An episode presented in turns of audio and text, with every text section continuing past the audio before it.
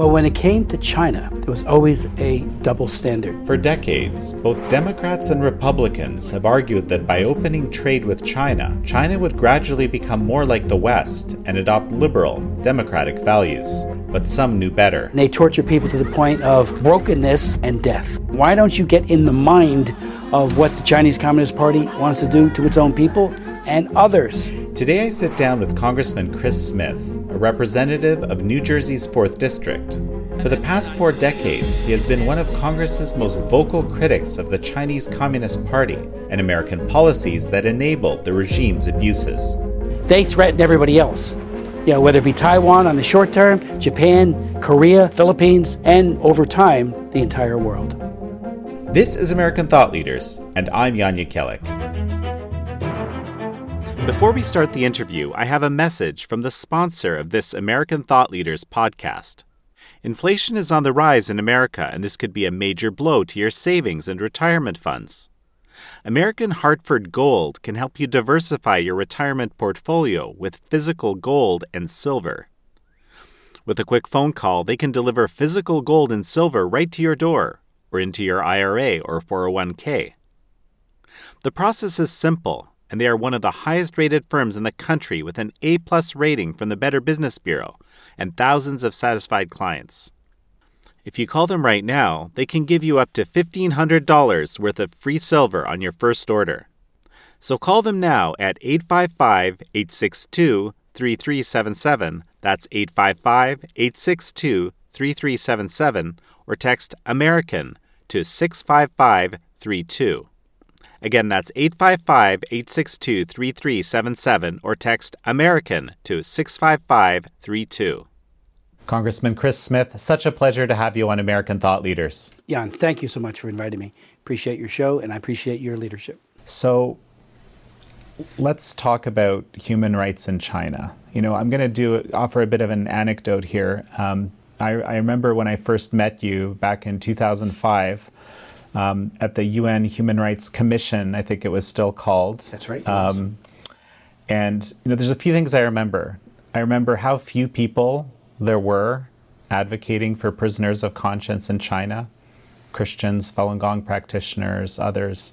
Um, and I remember um, one of them, Bob Fu, you know, entering the the chamber where all the delegates were and somehow getting an electric Chinese electric baton into that room. I don't know if you remember this, and uh, you know, brandishing it, actually hitting the button, and you know, causing quite a scene, and you know, and being ejected, but you know, making a point that this is something that's actually really being done to people right now. These tools are being used to suppress people. I want to talk to you today about how we got to this place where China the Chinese regime has hosted the 2022 Olympics, has hosted the 2008 Olympics, and ostensibly, to my eye, just is kind of laughing at the world when it comes to, you know, the egregious multiple genocides, human rights violations there. And it wasn't always like that. No, you're absolutely right. You know, there was always an understanding of the human rights abuses being committed, for example, by uh, the Soviet Union, the Warsaw Pact. But when it came to China, there was always a double standard. There was this inability to understand. I think it was it was by design, not by by mistake, uh, that the Chinese Communist Party is vicious. Uh, it is cruel. It uses torture as a as an element of ensuring people's compliance, but just just punish kill people by by by torture. You know, you mentioned uh, Bob Fu with the cattle prod uh, that is routinely used by Chinese torturers, Chinese Communist Party uh, apparatchiks, and and frankly, I had a hearing uh, with um, on Tibetan Buddhism, uh, and the fact that and we had a guy named uh, Palden Gyatso, who was a Buddhist monk.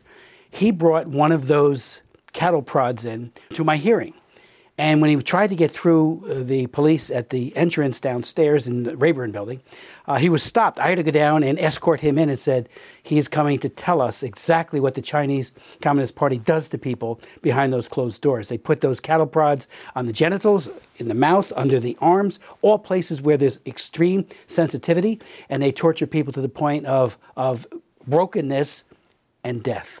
And they use it against the Falun Gong, the Christians, the Buddhists, uh, the Uyghurs, uh, any political dissidents. Uh, it is routine. It's how they are able to get people to cough up names, because who can endure that, really? None of us can. And they use it uh, and they just break people. Uh, and it's all Xi Jinping and all of his predecessors who were masters of torture. I've chaired several hearings exclusively focused on the use of torture by the Chinese Communist Party. Uh, and, and as their means to an end, uh, they beat people senseless. Uh, even in, even Wei Jingsheng, the great father of the democracy wall movement, when he, um, I met with him when they let him out in the early 1990s to get Olympics 2000. He was such a high value political prisoner. They let him out, and he asked to see me. So we went out and had dinner in, in Beijing. Secret police was just a couple of yards away. Uh, and he wanted it that way. We all did. And then when they didn't get Olympics 2000, they rearrested him and beat, beat him almost to the point uh, of death. Uh, he came here, and the first place he came was to my office.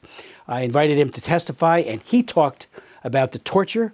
He also talked about what the Westerners, including and especially United States diplomats, do, and that is by kowtowing and coddling the dictatorship. They see that as nothing but weakness and they exploit it. When you're tough, predictable, and consistent, um, they treat even the prisoners better.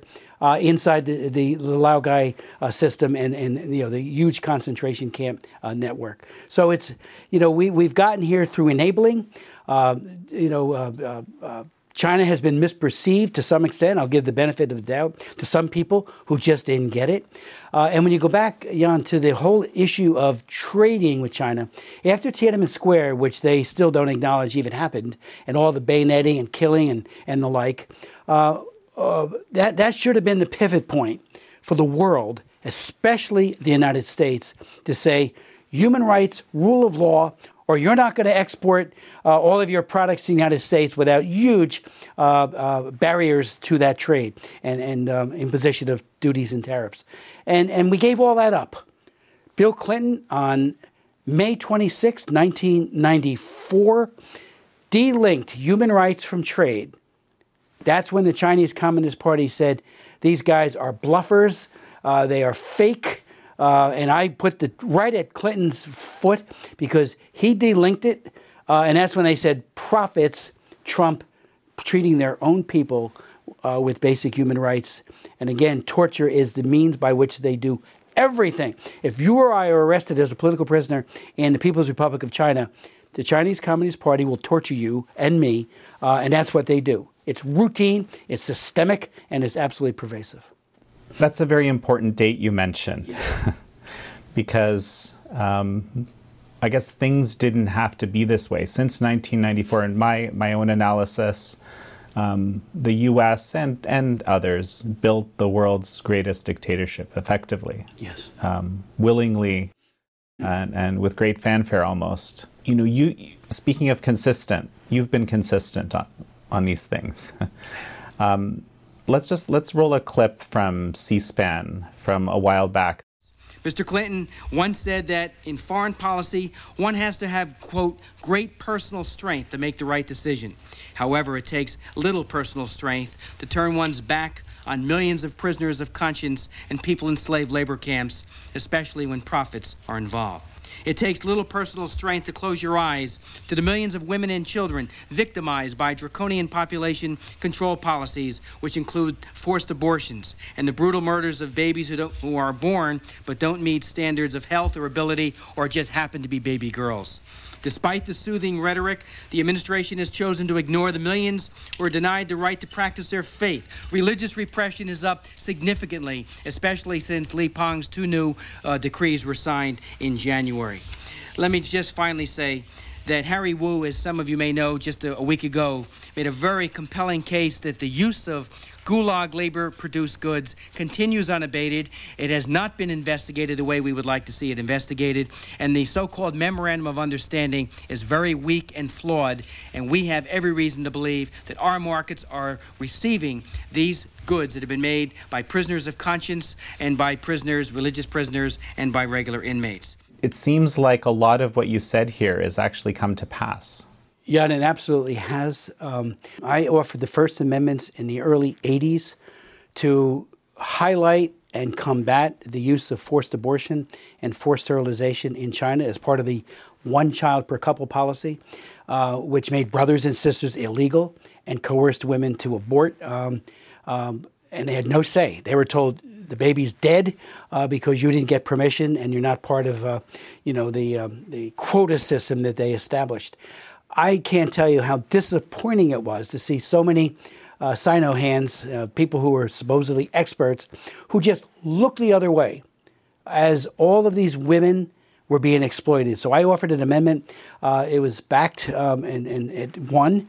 And Ronald Reagan certainly did it through his executive orders as well. They said no funds to any organization uh, that, that, that allows coercive population control to happen.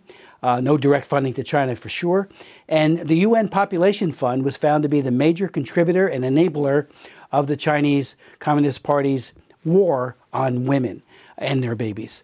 And, and the catastrophic impact was, uh, um, you know, it's uh, arguably the, the worst crime, certainly in numbers, ever committed against women.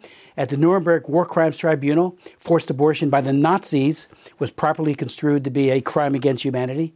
Well, it's no less a crime against humanity when the Chinese Communist Party uses it. And they use it uh, with telling effect against targeted groups, uh, whether it be the Falun Gong or the Tibetan Buddhists or the Uyghurs or Christians, uh, to keep their numbers down. And that is genocide.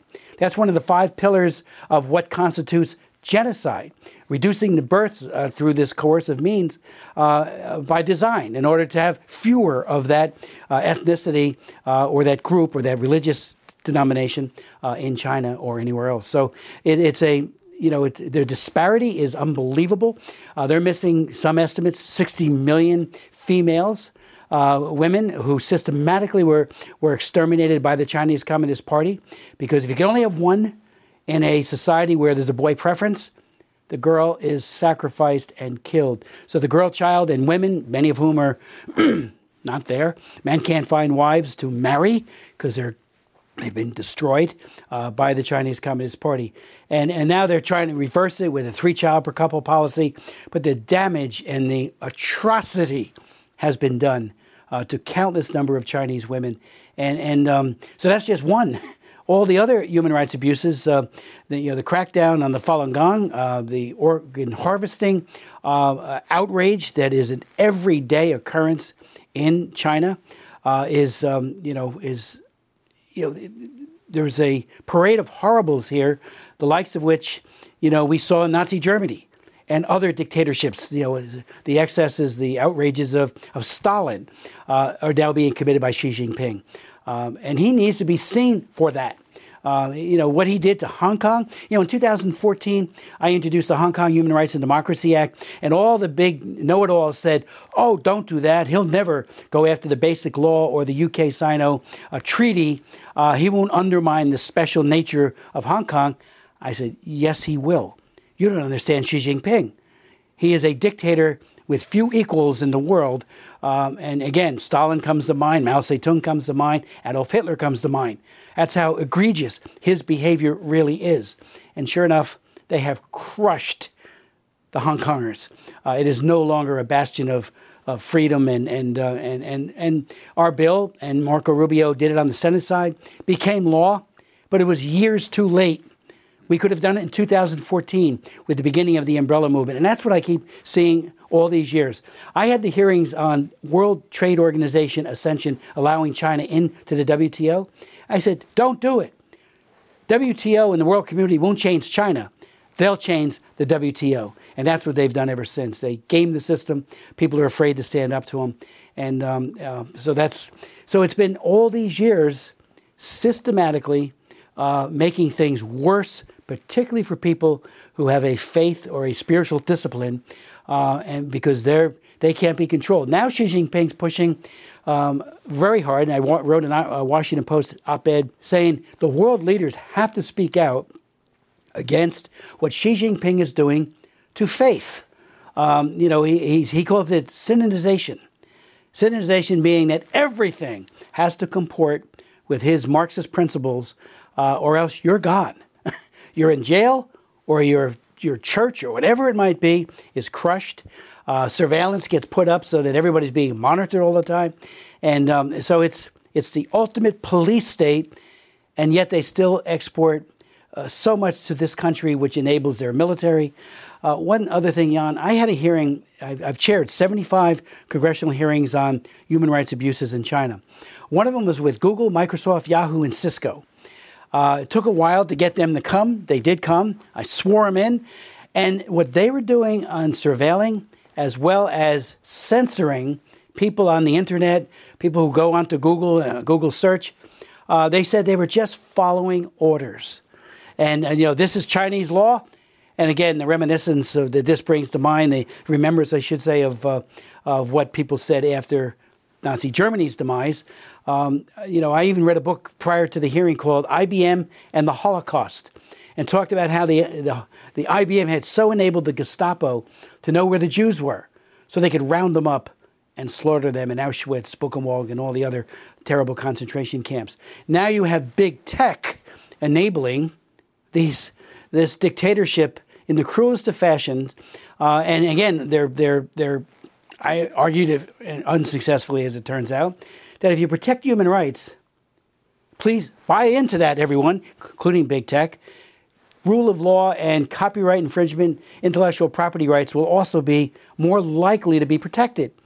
But if not, they'll just steal everything you have. And that's what they've done uh, and they've used it for military purposes. They have a blue navy, blue water navy, uh, and all. You look at a lot of their jets and everything else; they look just like ours. Uh, they either stole or we sold them uh, the capability to to build this. And who's their natural enemy over there? Uh, who who threatens China? They threaten everybody else. You know, whether it be Taiwan on the short term, Japan, Korea, Philippines, and over time, the entire world it seems like such a simple principle that you know you would expect a regime that treats its people a particular way to you know maybe treat you in a similar way not suddenly be all become all benevolent when you know in, in foreign relations. Um, and why why is it that you think that we don't get this simple principle? Well i think money talked in a very real way. Uh, many people in the business community said if you just trade more, the Chinese Communist Party will matriculate from a cruel dictatorship to a democracy. Well, where's the where's the um, example of that in history? Uh, and and again, that's why you condition trade. You know, if there's serious and sustained progress in the area of human rights, the trading relationship proceeds. If not, you shut it down. We never had enough people, either Republicans or Democrats, who took that view um, and, you know, again, Bill Clinton, in my opinion, his gross capitulation, his in the face of a dictatorship, May 26, 1994, uh, that's when we lost China. Let's talk about 1994. Yeah. Um, yeah, absolutely. I see that as the sort of this pivotal date. Now, you know, this is five years after Tiananmen Square. This is where, you know, the world, we know everybody knows exactly what the Chinese communist regime is capable of. Um, right. Tell me a little bit about how this happened. I mean, you were in the middle of this and you were very clearly and vocally against it. Yes. Um, Bill Clinton pulled a fast one on the Congress. We think we had the votes to end or at least seriously condition most favored nation status uh, for China on human rights principles, uh, conditionality and um, he said, "Well, wait a minute. Let's. I'll do an executive order. Give them a year to see how they do, and if there's progress, serious and sustained progress, you know, we continue it, but we keep that that that focus." Uh, we, I remember thinking that sounds like a reasonable idea, um, and it was a farce. Um, every month, I would hold a press conference uh, and talk about the different areas of, of, of persecution and human rights abuse and how it was getting worse. They were testing the White House, Bill Clinton.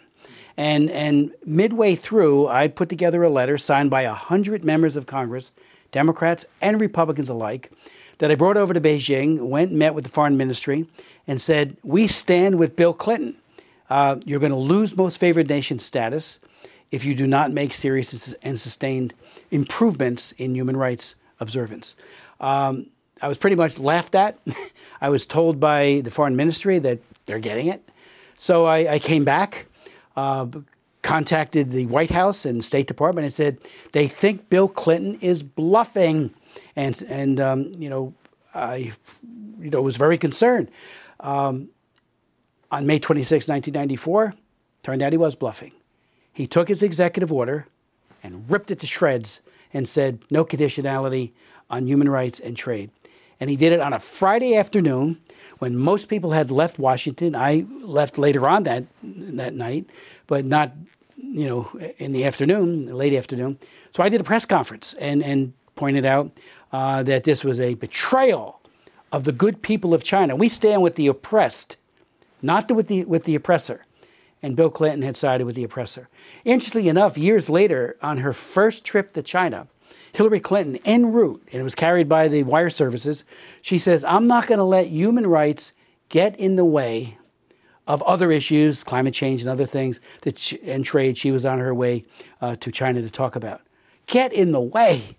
Human rights are the core if you can't treat your own people with respect, if you're going to butcher them and kill them and, and take their organs and horrible other things, forcibly abort their, the women, um, you know, that's where it starts. That's where the conversation starts. And, and it has to be pervasive in, in that dialogue, or else, and it has to have linkage to things like, like trade. So, the, yeah, the, the, the mantra you often hear is, oh, the, the, these are cultural differences, yeah. right? You've heard that how many times, right? Well, I think when people suggest that Barack Obama, in a famous meeting with um, with, with um, uh, the premier of China at the White House, uh, Hu uh, Hu Jintao, uh, was asked a question, and all of a sudden, who had some problems with the, you know, understanding what the question was, which was nonsense. So Obama weighs in and says, um, "Oh, they have a different culture and you know, a different political system." He was giving them, you know, cover for their horrific abuse. It was so bad that the Washington Post did a huge editorial that said Obama defends Hu Jintao on rights. And, and it just took Obama to task for enabling, and what a place to have said, you know, you have Liu Xiaobo in prison who won the Nobel Peace Prize, and Obama won it too, so you could say one of my fellow Nobel laureates. Uh, and I'm standing with the man who has put him in prison Liu Xiaobo. Uh, they wouldn't even let him go to the th- ceremony. I was there. I was one of those who nominated him for uh, that prize. But long story short, he had such an opportunity, and he just quaked. He just he enabled. And so that's the kind of thing they, they get used to. That, you know, when the chips are down, the American politicians, particularly Obama, Bill Clinton more than anyone else, uh, Joe Biden, uh, they're weak and feckless. And again, just what Wei Jingsheng told me, and I'll never forget it. Here's a guy who spent so many years being tortured in prison. You got to be tough. That doesn't mean you're belligerent. That doesn't mean you don't believe in constructive engagement, which I've often been accused of not believing. I believe in it. Just make sure the conditions are respect for human rights. You know, um, I I noticed you didn't mention George Bush in your in. in well, talk. George Herbert Walker Bush, honestly, I think you know Bill Clinton accused him of coddling dictatorship when it came to uh, his treatment post Tiananmen Square. Uh, I, we, that was not our finest day as a country. We should have been so strong about aligning with the aspirations of the people who wanted democracy and human rights, uh, similar to what we did in the Warsaw Pact countries and in, in, the Soviet Union, you know, during those heady days when the wall was coming down in Berlin, you know, when, when uh, uh, Reagan said, Mr. Gorbachev, tear down that wall, uh, we should have had a serious, similar type of reaction to Tiananmen Square. And whatever reason, I think it was because he was ambassador to China, thought he had a better handle on it. Uh, you're never sure. Brent Scowcroft uh, went over and talked to the Chinese. I think there were mistakes were made.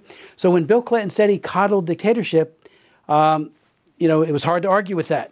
So in comes Bill Clinton, who then is tough as nails for the first year, and then coddles dictatorship like no one else on, on the face of the earth. And, and they had to have taken notice of that just like when years later Chi Haotian, the, the, the butcher of Beijing, the operational commander who sent in the tanks uh, and killed so many people, now he's defense minister.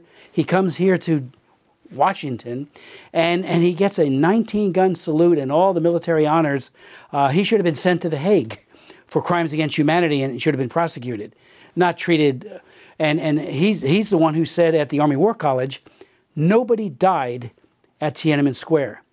When I heard that, I put together a congressional hearing in a couple of days while he was still here uh, and had people who witnessed death and destruction, including the Time magazine correspondent who saw it from his balcony, saw horrible, horrible violence committed by, by the Chinese Communist Party, uh, by, by Chi Haotian, the operational commander, and, and we had an empty seat for him. Um, and we invited anybody from the embassy to come and give an accounting for such a ridiculous lie. How big can the lie be? Nobody died at Tiananmen Square. Um, so it was, it was really, uh, but Clinton had him. You know, years later, uh, not too many years later, uh, Christopher Cox, a member of Congress, uh, did a tremendous analysis, and it was bipartisan, to talk about how the transfer of technology, particularly dual use technology, was being used to make the police as well as uh, their military, you know, weapons system far more lethal than they would have ever been um, had it, that not come from us. So all of this, these weapons that are just incredibly lethal, um, many of them, including command and control, came courtesy of the United States, uh, enabling, especially through our big corporate um, uh, leaders in high tech. And so that's that's you know, God forbid they go to Taiwan, which I think is a very real possibility. Um, you know, the troops that are in, in Xinjiang, where did they get all that capability? Much of it came courtesy of us and the Europeans. You know, I have I, a couple of things just come to mind. I'll mention. You know, one of them was you'll probably remember this. Uh, there was a court case. I don't know what happened to it at the moment. Maybe it's still alive somewhere, but um, about Cisco basically providing, kind of selling itself to the Chinese regime. This was what the, the court case alleged. Uh, so its technology very early, I mean, this is like early 2000s.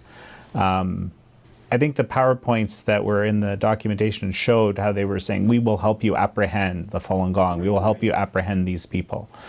Right? And so there was a question whether this is an okay way to kind of market yourself. Well, Jan, I actually had a hearing, and they were one of the.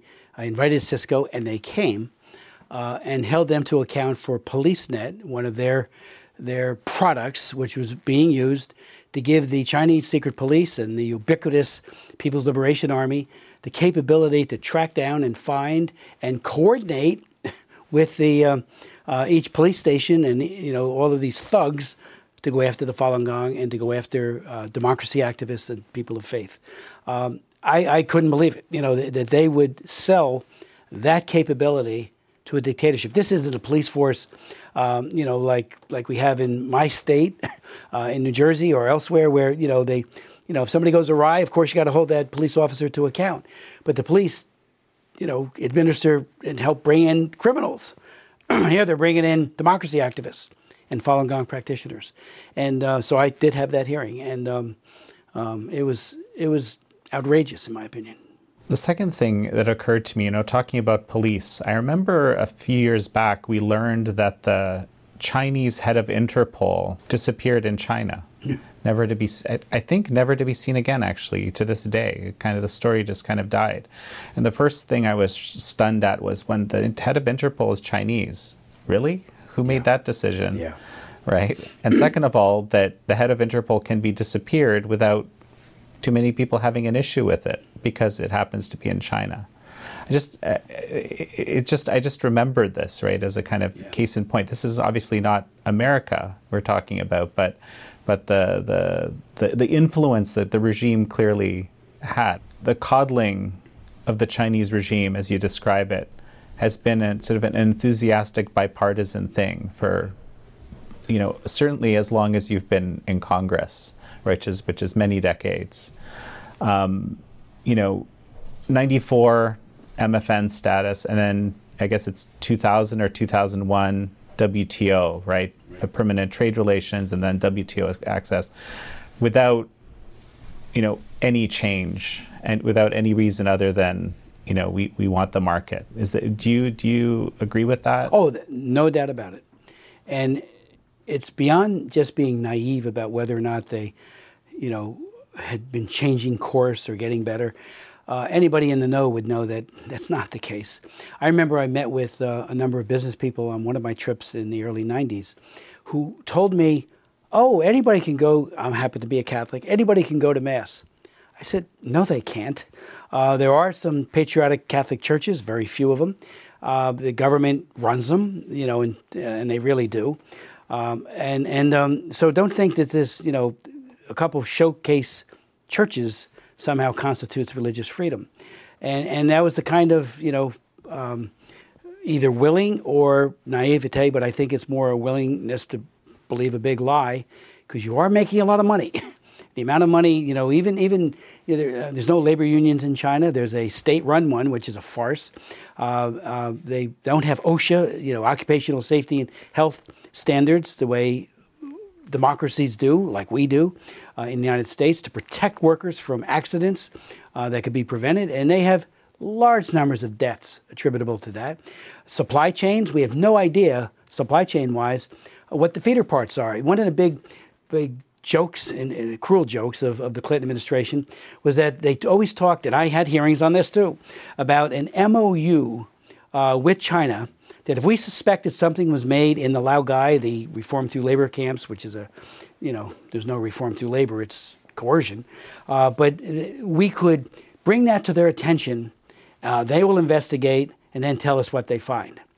So I went to a, a labor camp with Frank Wolf uh, it was called Beijing Prison Number One. While we were there, there were 40 Tiananmen Square activists. How we got in is still baffling to me. But we asked for their products, you know, sampling, and we took them. We brought them back. We got an import ban on everything coming out of that that um, that gulag. Um, and when we saw the people there, it was heartbreaking. Gaunt, shaved heads, uh, all men. These men just looked like you see in the newsreels uh, about you know, the uh, concentration camps of Nazi Germany. And uh, but we got the products. So I would so Clinton's people would come up and say, "But we've got this MOU, memorandum of understanding that says we can investigate." So how many are, how many are being investigated? Well, you can never get the proof of origin unless you have on site like us taking it literally out of the building. Uh, who can go and get that the feeder parts? So if it's a supply chain, uh, and most things don't you know, they have a, a, origination. We have no way of doing it. So I met with the customs people in our embassy in Beijing. And there's an old ad, it used to be called the Maytag Repairman, who, who uh, I mean, they make their washing machines and everything else so well uh, that they never have to be fixed. So they, you know, they have nothing to do. And I remember talking to these two men, very, very nice men, customs uh, officials. I said, How many cases do you get? Zero and they were like the Maytag repairman. They had nothing to do because who can originate it? Who can say with any credibility uh, this came from this supply chain, uh, which was made by gulag labor or by forced labor? Um, and um, that's why, with our new bill that's now law, and I hope it's implemented by the Biden administration, and I was the chief Republican sponsor of it, it says anything coming out of Xinjiang, the presumption is that it was made in concentration camps unless they can prove uh, that it didn't. And so we reversed the the you know, the the uh, the, the, proof uh, uh standard, uh, and I we should do that with the rest of China. I'm going to introduce legislation soon that basically takes um, the idea of serious and, and sustained. Um, um, uh, progress in the area of human rights and apply it to all goods coming out of China. We have leverage. They're an export economy. Without that, uh, the economy grinds to a halt. Um, and frankly, you know, if that's what it takes to protect their people uh, from these slave-like conditions, then we have to do it. And I think if we if we implement the, the Xinjiang law well, and if we do my bill, um, I think we're going to see reform. So I'm remembering prior to PNTR in 2000, the Permanent Trade Relations, and then WTO session. I remember in 2009, uh, New York Times, Thomas Friedman wrote uh, an op-ed which made I, I, it's hard to get me angry. Okay, this one made me quite angry um, because essentially what he wrote was that you know there's things to I mean this is this is my my take, but we, we there's things to admire about the Chinese regime. It's very efficient. There's a and and so on and so forth. There's it, there's there's some sort of model there to be to be to be looked at and considered. And I, you know, just as we're talking today, I can't help but wonder, right, if that wasn't a more of a representative perspective at the time, not just not just this one columnist, and which resulted in PNTR and WTO and accession and and so forth. I admire the legislation, a lot of the legislations that you that you put forth. Um, the question is, if there isn't a will among, let's say, the the Americans with the money, the Americans who are doing the who have the deals, the the large banks that have you know huge investments, and so forth. How can legislation like this actually have teeth and actually you know be enacted meaningfully? Uh, great question. You know, the law is a great teacher, and um, if the law says clearly and, unambiguously that that human rights are at the core of that relationship, well, then good things follow. You know, it's interesting that both vis-a-vis America and the rest of the world, uh, the Chinese government, Communist Party that is, has no Foreign Corrupt Practices Act like we do. I mean, if, if you bribe uh, somebody in, in somewhere in Africa, Central and South America, or anywhere else in the world, uh, boy, can you be held to account under U.S. law. They have no such thing like that. So the, the temptation and the actual uh, bribing of people happens all the time uh, by the Chinese Communist Party. Uh, so that's already a problem. And, and um, I do think, again, for a while you could say maybe people were naive, uh, but I think the profit motive just, just elbowed out a concern about human rights and this false belief that they would somehow evolve. Uh, and that's another thing that Obama said uh, that the Washington Post took him to task for evolve. When you're getting tortured, you're saying, oh, someday that government's going to evolve and they'll respect human rights. No, they won't. That doesn't happen in cruel dictatorships. They get stronger, they consolidate. Their colonels become by day businessmen by you know other times the colonel in the army uh, and they're making money hand over fist. You think they're going to give that up? Uh, not anytime soon. So that's why we need to be very strong. We have not been and um, and we just keep misperceiving um, you know their true intent. And their true intent is to constantly consolidate and strengthen their power uh, and then to expand that you know confucius institutes and i've had hearings on those um, which are a farce you know they give all this money to a, a college uh, they, they seemingly handpick teachers from uh, the mainland china make their way to the united states or someone else and it's soft power sending a line. Try asking a question about uh, the Dalai Lama or, or Falun Gong, uh, which are so hated by the Chinese Communist Party. Uh, try asking a question at, at, at Confucius Institute about that. Uh, uh, I held hearings uh, when New York University, NYU, was building a campus in Shanghai, and they were, they were getting pretty much the place courtesy of the Chinese Communist Party uh, and so I had a hearing. The chancellor came and testified. And, and um, I said, what happens if somebody starts talking dissent here? You know, starts talking about um, the, the unmentionables about human rights. Um, what about women who might become pregnant, students? Uh, are you going to facilitate the forced abortion policy on campus? Uh, I didn't get good answers. It was very cordial uh, with them. Uh, and I invited myself. I said, I'd like to come and give a speech in Shanghai on human rights at NYU. Uh, they accommodated, and that actually broke the the um, ban that was on me to travel to China. I'm on a hit list by the Chinese Communist Party. They've announced it. I've been briefed by the FBI to be very careful. Uh, but you know, at that point, because I fought against the 2008 Olympics being held there, uh, and then went there right before they actually occurred, because they rounded up all the dissidents. They couldn't talk to the journalists or to the athletes. That was the Summer Olympics in that case. And and um, I went and spoke. You know, they treated me cordially. The Chinese Communist Party hated it. Uh, but now I'm on this list uh, that that is, you know, a target list. So I, I say that academia needs to be more forthright uh, and, and, say, you know, we, it's not about access. You know, it's not about, you know, the guy that broke the story on the forced abortion policy, uh, who went to Stanford, uh, was going for his doctorate. Steven Mosher broke the story about the use of forced abortion to I- implement the one child per couple policy. What did Stanford do? They, they cashiered him out of the program because they wanted to keep their access to China. It was so bad that the Washington, the um, um, Wall Street Journal uh, did a tremendous editorial called "Stanford Morality" and defended Steven Mosher against that that you know the fact that they sided with the dictatorship over one of their students. And uh, but he broke that story. And a year later, I'm offering an amendment on the floor pursuant to the information that we were able to glean from from his work. Uh, and then, of course, the Washington Post did a three-part series by um, uh, Michael Weisskopf uh, about the dark side of family planning in China, and he had about like 200 interviews, and it was very. He should have got the Pulitzer for it, uh, and he didn't because it wasn't politically correct. But he talked about what the Chinese government was doing uh, to its own women, forcibly aborting them, breaking them emotionally as well as physically, and stealing their babies and butchering them. That said. There was a hearing in 1985 run by the Democrats. I was at it, uh, and in which they had people saying, "It's all over. The forced abortion policy is over."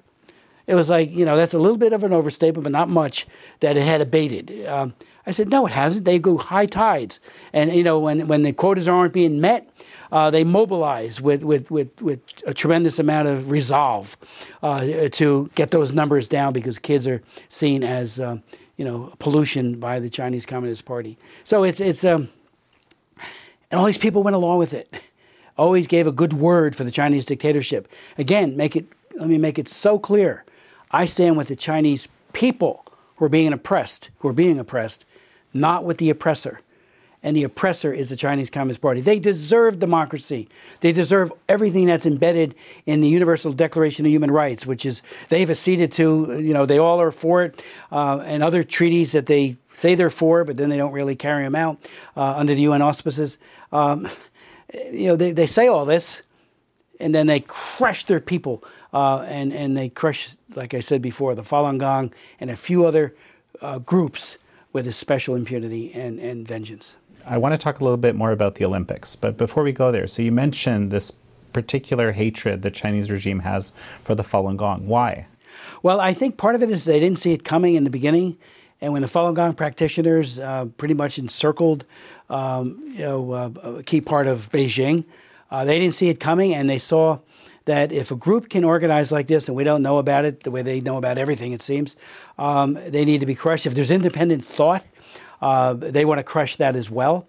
So there was a particular hatred towards the Falun Gong practitioners, uh, especially with the use of torture and murder uh, by the Chinese Communist Party. And of course, organ harvesting became not just a way of repressing, but also a way of making huge amounts of money for the dictatorship by literally stealing their organs uh, and selling them. So we we're definitely going to talk about organ harvesting because you have a bill up. Yes. I mean, you've had multiple bills over the years, and that's another another thing we need to we need to mention. Right. But let's briefly let's talk about the Olympics. I mean, we just finished the 2022 Olympics. You know, in 2008 everyone said, "Oh, this this is going to be this is China's opportunity to to show that it's going to be good on human rights and join the world community." And of course, as we know, and as you said at the time, and as did I said at the time as well, um, of course that didn't happen. It went the other way. But here and here we are again in 2022. And how do you, how do you see that? Well, the fact that in 2014, the IOC, the International Olympic Committee, um, chose and the vote was 200, uh, uh, uh, was it, uh, 44 to 40 against Kazakhstan. The others all dropped out, and I wonder if they were kicked out, you know, and, and in any way pressured out of the uh, contention for the 2022 Olympics. Uh, but China got it. Um, they made promises. And at the same time, Xi Jinping's government was making promises that they did not keep and are not keeping on human rights. They were simultaneously planning the genocide against the Uyghurs. Simultaneously. I mean, that's when it all was being pushed. Uh, and, and Xi Jinping himself said, quote, show no mercy, crush them. Uh, and he has. There were even some police that didn't want to go along with it, so they cashiered them out of the out of work uh, and did horrible things to them. Uh, so Marco Rubio and I uh, was chairman, and he was chairman as well, co-chairs of the China Commission. Uh, we did write to uh, the IOC, and one of those letters was in 2018, saying, "Don't go to China. Find a different venue. Move the venue. You can't do this in a country that horrifically oppresses its own people and is committing genocide. I mean, that's the worst crime on the face of the earth, and they're doing it. Um, and it's all at Xi Jinping's lead. He's going to be there, you know, smiling for the cameras at the opening ceremonies while simultaneously uh, butchering people. Uh, that's that's just can't be done. I pointed out, and I'm not the only one, that it was very reminiscent of the 1936 Berlin Olympics with the Nazis, uh, but in a way worse because we know even more now uh, about what's going on in China. There's been one catastrophic uh, uh, abuse after another, uh, so it just never ends. So, how could you reward them with a PR victory? Uh, and, and again, I love the Olympics, I love sports the athletes nothing but respect for their capabilities and their training. Um, uh, they're the best of the best, but don't send them to China. Go to another venue. There are other venues, and and that should have happened. Uh, we had a woman testify um, who talked about how she had been electrical shocks were run through her. A mother of three, one of her children died, uh, and that's just a typical Uyghur. and again, while all of that is going on, the Olympics are going on, and I think from Xi, Jinping, Xi Jinping's point of view, and maybe even NBC's point of view, these were not the Olympics they expected. I think they were greatly, you know, uh, undermined by the human rights abuse. I mean, I saw, saw one one um, reporter as he was talking, who was literally taken off the, yeah, you know, Dutch reporter. Dutch reporter. I mean, uh, but that's what they do. Usually they wait until the light goes off and then they do it. They did it while he was still on camera. Uh, that's what these people are. They're bullies on steroids. And when they get into the back room, they show absolutely no mercy with their, with their torture. And that's what I think most people don't realize. And uh, so the Olympics, I think, were, were not the political um, um, PR um, uh, stunner that they thought it would be at all. Uh, a lot of people didn't watch, um, maybe because they were distracted by other things, but maybe it was because of these are the genocide Olympics. You know, we haven't had a genocide Olympics since Berlin, and now we have one again. Yeah, no, I mean it's an interesting point you make that you know what we knew about what China, the Chinese regime, has been doing uh, we we know a lot more now than right. than people even knew in the 1930s. And Jan, getting yeah. the the corporate Americans at one of the hearings, because um, uh, I chaired them. Uh, we also had the China Commission chairman. I'm the ranking member there, so I was a part of that. And we had some of the corporate sponsors there, like Coca Cola and others. I've never been more disappointed in people in my life who couldn't say, yes, they, they are committing genocide and this has to stop. But you know, it's they want to keep their market share. They want to be able to to, to you know make money. I'm all for making money. I'm a capitalist. I believe in making money, but with conditions. You can't make money on the backs of people who are being repressed. Let's talk about this. You know, this issue which you've been uh, certainly on top of for at least 10 years. Um, the forced organ had this murder, I, I like to call it the murder for organs at scale industry uh, in China. And you know, for me, it was 2006 when I first realized it wasn't a conspiracy theory. When you first hear things like this, you think to yourself, "Okay, this this is this is this is too much, right?" Because, but you know, sure enough, and you know, there's this report in 2006. Uh, David Kilgour, David Matas put something there that looked really interesting. They did some research. I, I became convinced. Now, let's talk about the bill you have out right now, and then let's talk about what it took to get to there. You know, sure. yeah. Well, you know, Jan, in the mid 1990s, uh, Harry Wu, made me aware of the killing of prisoners to take their organs. Uh, we actually got a Chinese policeman who defected uh, to testify. We actually cloaked him so they wouldn't know who he was, although they might figure it out, uh, to retaliate against his family. And he brought documentation that was very, very credible, including pictures of how they would shoot but not kill, immediately take out organs, and then um, you know finish the job, and even make the families pay for the bullets that were that were used to execute. So they were focused on prisoners in general, political prisoners mostly, uh, and then as the Falun Gong emerged as uh, a target of Chinese Communist Party hatred. Uh, the whole idea, and to scale, like you said, it's a huge scale of repression.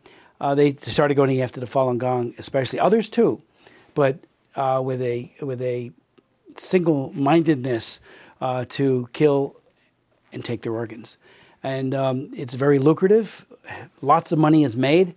Um, you know, if somebody wants to donate an organ and give their consent, uh, that's certainly ethical and and should be permissible in any society. But there's no informed consent. These people are perfectly healthy. they happen to be a Falun Gong practitioner or some other faith that is being targeted, and they they they just take their organs, and it could be very painful. Uh, they don't execute them and then take it. They take them uh, so that they're as fresh as humanly possible, uh, and then they sell them. People come from abroad um, and uh, get their get their organs. Uh, it's it's it's a nightmarish uh, um, abuse to think that you know you could be losing major parts of your body with the intent that you die at the end. And um, um, so I have a bill, and uh, Senator Tom Cotton uh, has the companion bill. We're working hand in glove together. Uh, he's a great human rights leader, and the behind it is to hold to account all those who are a part of the of this process. You know, back in 2004, I authored the Belarus Democracy Act, and at the core of that bill was sanctions against the individuals and, and the inability to in any way be involved with trade. Uh, that then became, that became law. And then we did it with the Magnitsky Act, uh, and I was the House sponsor of that bill. So we take that whole concept of holding individuals to account, um, no visas, and an inability to, in any way, shape, or form, do business with the banks and, and the rest with us um, as a sanction. So at the core of it is that that idea of personally sanctioning the perpetrators of these heinous crimes, and um, we have not been able to get the bill marked up or voted on, which is unfortunate. We're trying. We're going to keep trying.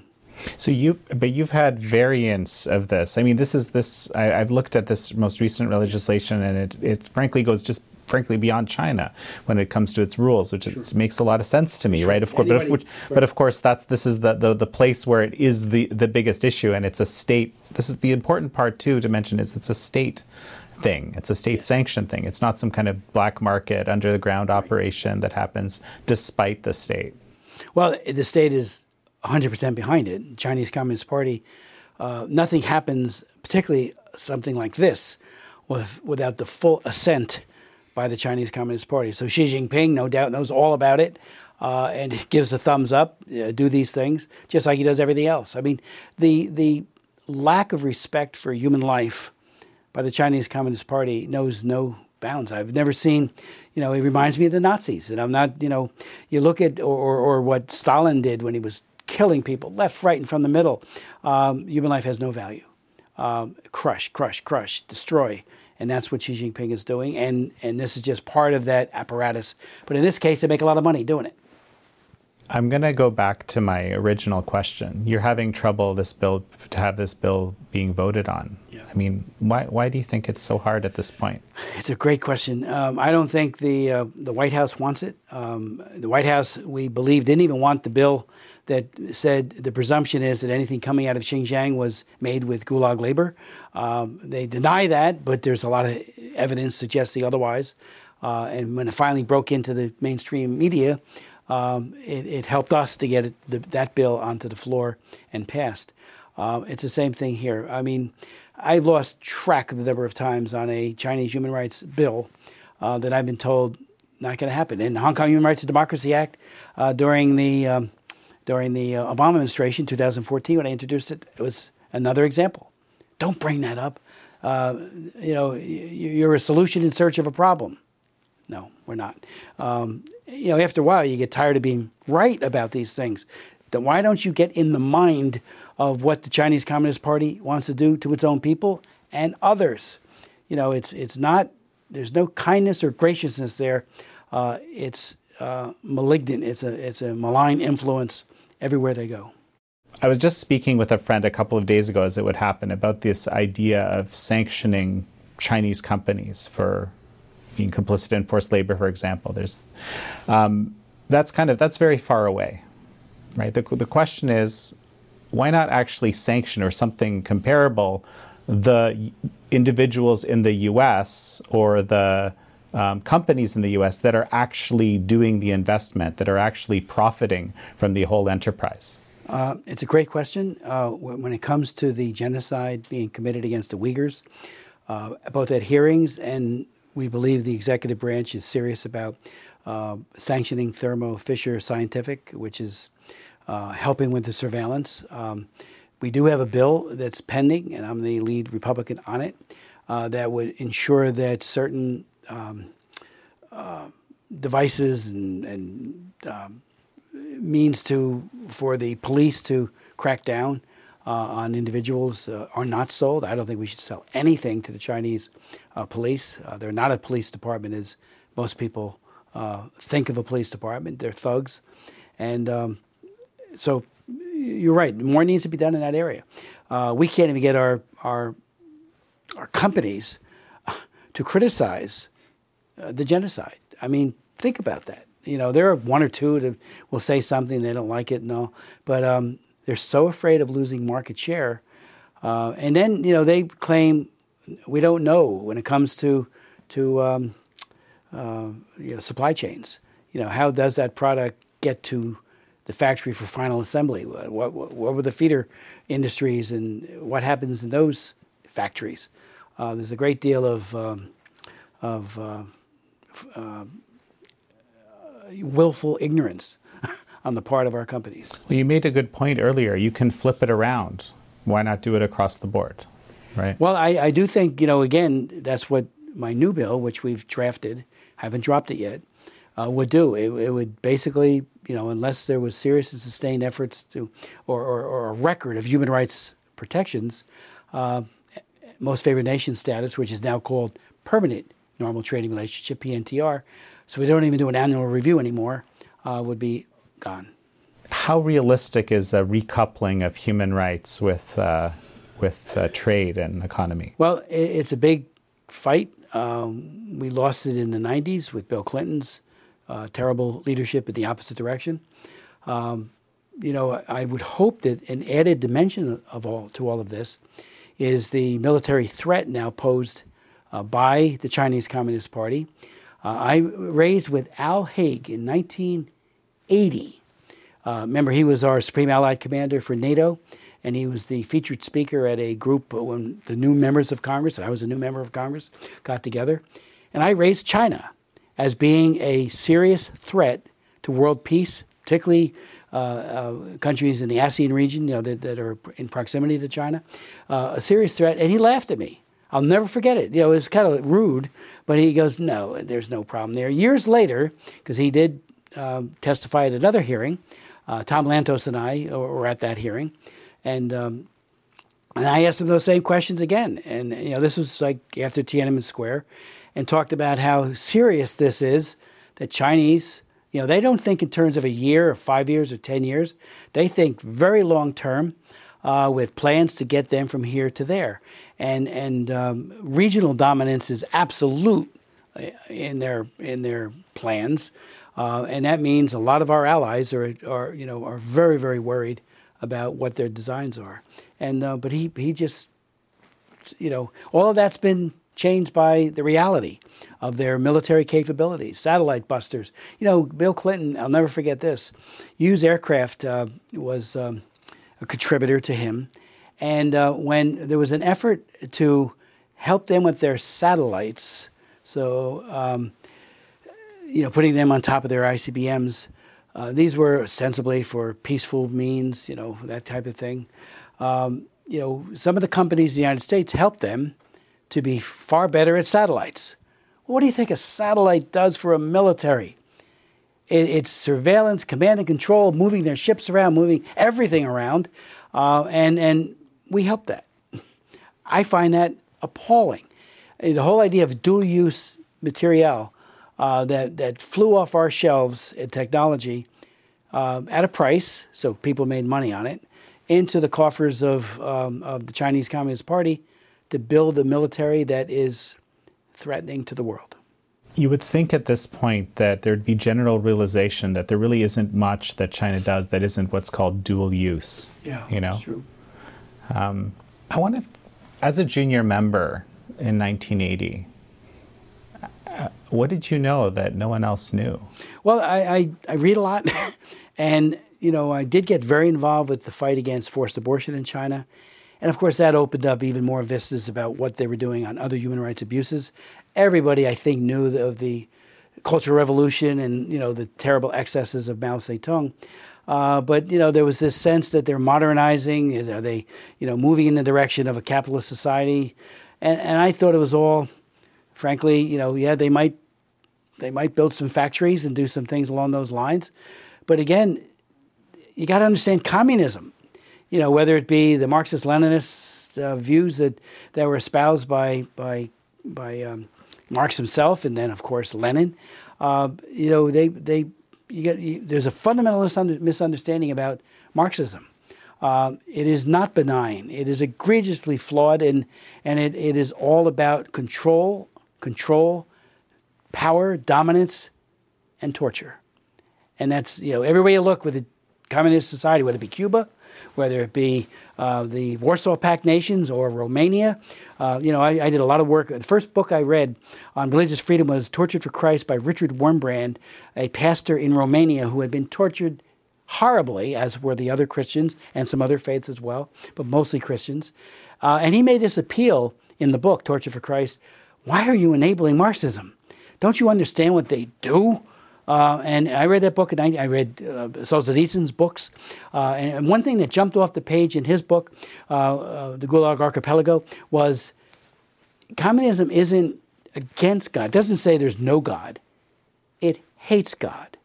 It's militant atheism. It hates God. And in 1982, I was in uh, the Soviet Union on behalf of Soviet Jews.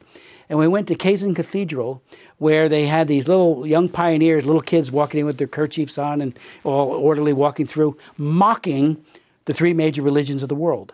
Uh, just and, and, you know we got a little translation from the person we were with as to what the tour guide was saying, mocking all three of them, uh, like you couldn't believe to little kids that were very impressionable. They had museums on atheism all over, all over the USSR. Uh, I wrote an op-ed about it once, um, you know, about that. But my point is, that's the same with some you know, variation that the Chinese Communist Party does in China. Um, you know, they, they hate God. they don't say he doesn't exist, they hate him. And therefore, they hate the creature, they hate the human being, unless they can control him. So we've, you know, we've, the Olympics have passed. Maybe they weren't the big propaganda victory they were supposed to be for the CCP. Certainly weren't as big as Xi Jinping would have liked, as the Chinese regime would have liked. Um, but nonetheless, there were the Olympics were held there. There, I, I'm not aware of a single protest by a, an athlete. I think there were even human rights organizations that advised the athletes not to, because something might happen to them. I mean, you know, that's yeah, just the, the, the the concept of that. I just find almost yeah. like you know the brain starts misfiring. Um, what happens now? Well, I think we need to redouble our efforts on human rights abuse expose of, of China, um, be very, very proactive on trying to stand in solidarity with Taiwan. Um, you know, the, the deep concern is that is Taiwan next? I mean, Hong Kong has fallen. Is Taiwan next? Uh, the threats uh, the Chinese Communist Party has made against us, against Japan and others, uh, in terms of you know being for Taiwan, are unconscionable. You know, what are they going to do? Um, Taiwan's a, a, wonderful country where democracy is, is, flourishing. Of course, they have their flaws, so do we, uh, but it's not a dictatorship, and that's what you know they want to impose um, if they were to move against it. Uh, so these global designs and regional designs on other people's property. Uh, we've seen it with the expansion of you know in the South China Sea, uh, and those islands that were man-made so they could extend their their uh, claim to territorial areas, uh, water in, in many cases. You know, the Philippines are worried, um, uh, as they should be, as are other countries in the area. So we need to be, you know, very robustly, you know, use democracy, or d- diplomacy, I mean, to the greatest extent possible. Uh, but I think we we have some flaws now in terms of r- recent actions that hurt what we're trying to do. I think the horrific exodus out of Afghanistan sent precisely the wrong message to every dictatorship in the world, from North Korea to Iran to Putin to Xi Jinping. Um, that you know we left Americans there, and it's more than 150. Uh, we left a lot of our allies there, who God knows what's going to happen to them, um, and of course, the, uh, you know we're we're still in South Korea, and that is a protection that helps mitigate uh, territorial designs by Kim Jong Un. Um, you know, we're still in Europe as part of NATO, which is hopefully a deterrent um, uh, against Russian uh, aggression uh, to other countries. Not certainly Ukraine. Um, there is no no NATO per se because they're not part of NATO.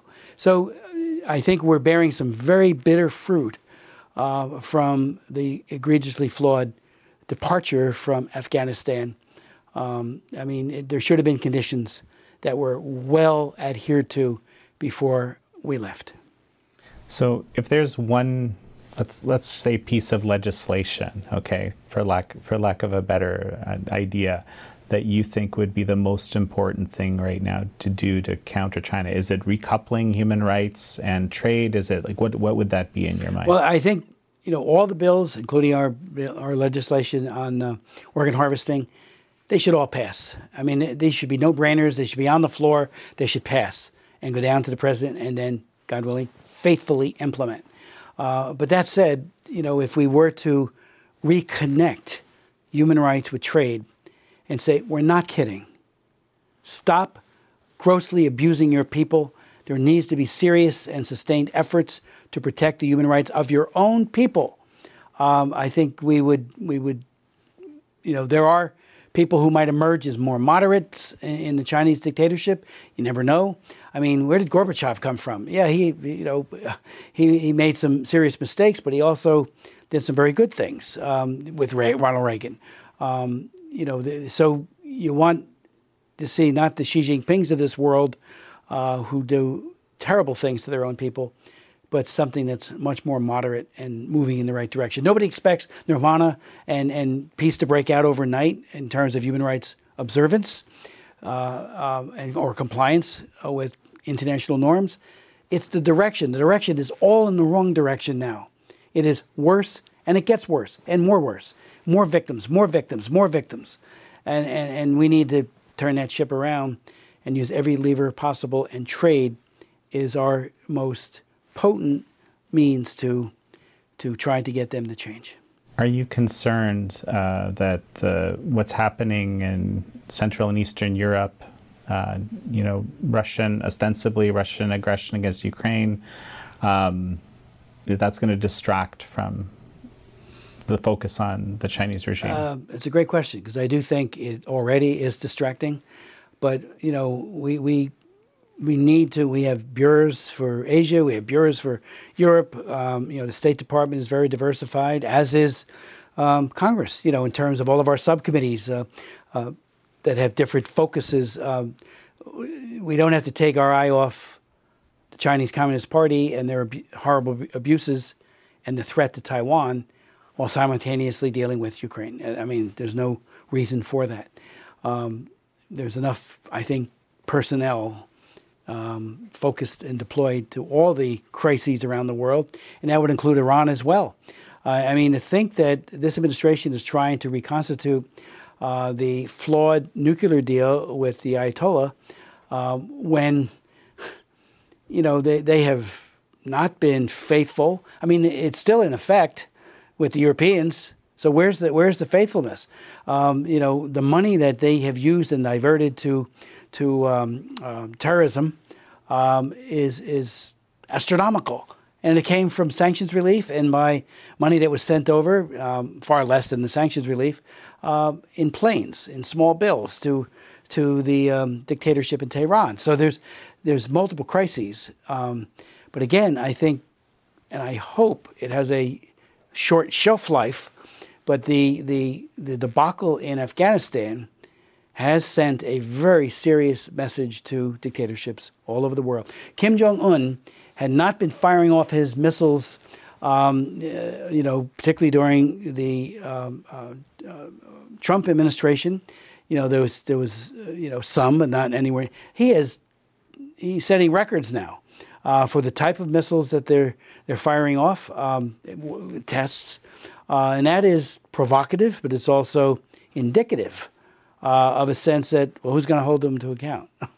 United States, um, you know, the the UN. Um, so there's there's a um, an unleashing, I think, of very destructive forces, and part of it. I'm not going to blame it all on Afghanistan. That would be, you know, where's the empirical proof for that? But I think just knowing the way things are happening. Uh, and what that was perceived as. There was an article in, in one of the Chinese papers, and I read the English versions uh, all the time, uh, and it talked about how to Taiwan, uh, don't think the Americans have your back. Look what they did in Afghanistan. So they're saying that in their publications. Global Times and other propaganda, they put out how, uh, almost like an admonishment to the people of Taiwan, don't expect the United States to have your back. Look what they did in Afghanistan. It was a long op ed or, or, editorial, uh, and it's not the only one. And so they're spreading that message uh, aggressively uh, to diminish opposition to anything Xi Jinping might be planning. Any final thoughts? No, I think, you know, I am a praying man. I do think we need to pray for the people of China. Um, as I said before, we stand with the oppressed, not the oppressor. And, and to pray, I mean, they have suffered so much for so many decades. Uh, I mean, the loss of life on the Mao Zedong uh, is right up there with Stalin and maybe even more. Um, and, and, you know, they crush people with, with the bayonets and the, a, with the barrel of a gun and now increasingly through torture. So to pray for them um, is needed as never before, in my opinion. And, and we need to be wiser as policymakers uh, and play more chess and less checkers. Think what the next moves will be by these dictatorships and just, you know, don't go back to uh, uh, unwittingly enabling them or not caring. And for a long time, there was such a sense of um, uh, China is, you know, what a wonderful culture. I agree. What a wonderful people, but not a good government. A, a terrible, despotic, uh, human rights abusing government, and they deserve, the people of China deserve better. Well, Congressman Chris Smith, it's such a pleasure to have you on the show. Thank you. Thank you, Jan. Thanks for having me. Really appreciate it. We live in an age of censorship and disinformation where some of the most prominent voices, most important voices, aren't actually being heard because they're being suppressed. I invite some of these people onto the show, onto American Thought Leaders. So to stay up to date on the most recent episodes and our exclusive content, you can actually sign up for our newsletter at theepochtimes.com slash newsletter. Just hit the checkbox for American Thought Leaders.